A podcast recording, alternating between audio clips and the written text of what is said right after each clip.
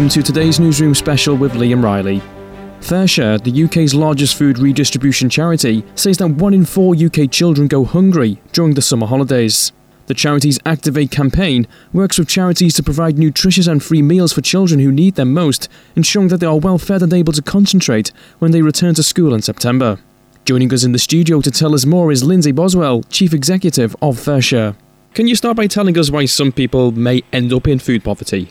The roots and the reasons for food poverty are, uh, Liam, are as, are as, many and as varied as, uh, uh, as, as human frailty, and we are as people, um, because we're all different. But um, ultimately, what it comes down to is um, lack of money. The reasons for that money may be because of a um, uh, uh, a loss of job. That's that's one of the obvious ones. Mm. but an addiction to drugs, alcohol. Common theme that threads through many, many of the organisations that we work with is mental health. Mental health is a big, big issue, uh, and it tends to be a sort of real combination of, uh, of points and, and, issues that, that happen.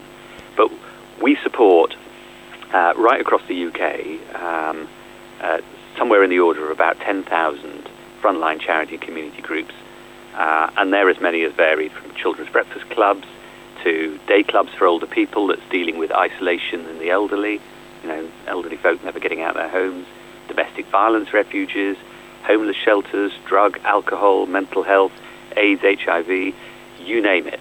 Because actually, the common thing that we all have is we all need to eat.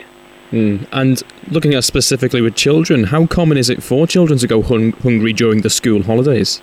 Uh, frighteningly more common than, than, than, many of us would imagine. Uh, uh, I and my family are lucky enough that um, you know I think my kids have had a pretty good, carefree summer. Um, but for one in four children during the term time, they're reliant on preschool meals.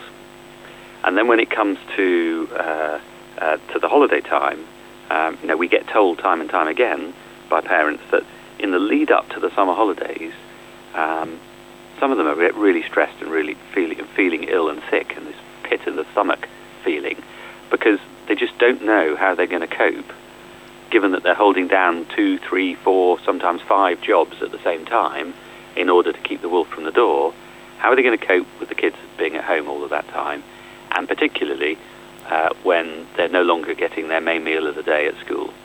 And um, uh, and that's where our program ActiveAte comes in, uh, because we're working with uh, more than 350 uh, youth groups right across the uh, right across the country who are supplying fun activities but also meals, and we supply the food for those, and that enables the, the, the, the funding for those groups to be really concentrated on other activities. And one in five of those groups tell us that if, if they didn't get that food, they probably wouldn't be able to operate. So, does the food industry have more of a responsibility to donate more surplus food? I think most people in the food industry would say, look, we're, we, you know, we're a we're a commercial uh, and um, and we do what we do. Um, but actually, morally and ethically, uh, I've, been, I've been working in this area for, for, for nearly eight years, and I haven't come across a single person in the food industry who doesn't believe that the right thing to do is if you've got surplus food, is to feed it to people. The challenge is it's an industry that's got an incredibly short attention span because it's incredibly fast moving. Uh, and you know, when in a factory, and, th- and, this is what I'm talking really about the, the invisible supply chain. I'm not talking about uh, what goes in the bins at the back of the supermarket at the end of the day. Mm. Uh, that's only really 1% of the problem. Uh, where, where half of the problem is, is in the supply chain, and that's the factories that make the food, the packing houses, the distribution centres, uh, and indeed the fields and the, and, and the growers uh, growing the food in the first place. That's where, if there's a problem or there's some surplus, it'll just get put to a side. We'll deal with it later. We haven't got time now because we've got to fulfil this order. We've got to get that order out the door. We've got to, you know, meet that supplier's needs, etc., etc. Um, and they just don't have the uh, the time to do it. Having said that, um, we do work with over 500 food businesses, um, from the really, from the very, very biggest um, uh, to many of the many of many small ones, and uh, and at the moment, you know, if I take if, if I just take across Yorkshire, last year nearly 700 tons of food was redistributed, which supplied more than one and a half million meals uh, to, to, feed uh, uh, out to just under 200 charity and community groups. But that's only six percent of the possible. Right. So one of the things that we're wanting to shine a spotlight on is there's a lot, lot more that the food industry can do in terms of working with us as we scale up um, and increase our capacity to be able to support more organisations. Um, so anybody listening who knows somebody who knows somebody else who works in the, in the food industry, at every single stage, occasionally there are surpluses.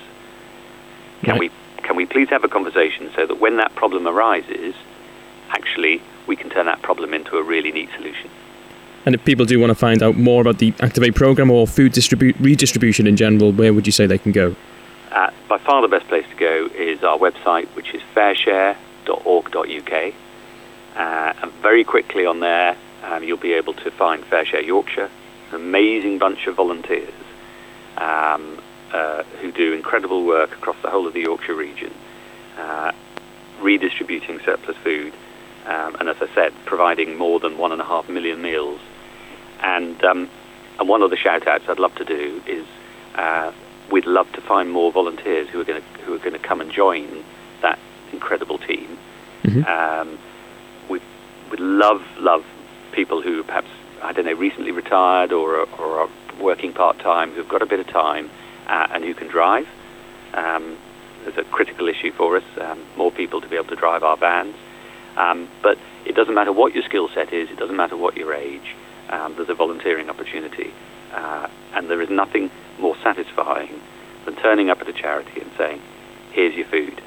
You've got to be prepared to be hugged if you're one of our volunteers because it's a fantastic service and. Um, uh, you know, and, and, it's a complete privilege to be able to support frontline Yorkshire charities. Okay, Lindsay Boswell, thank you very much for your time.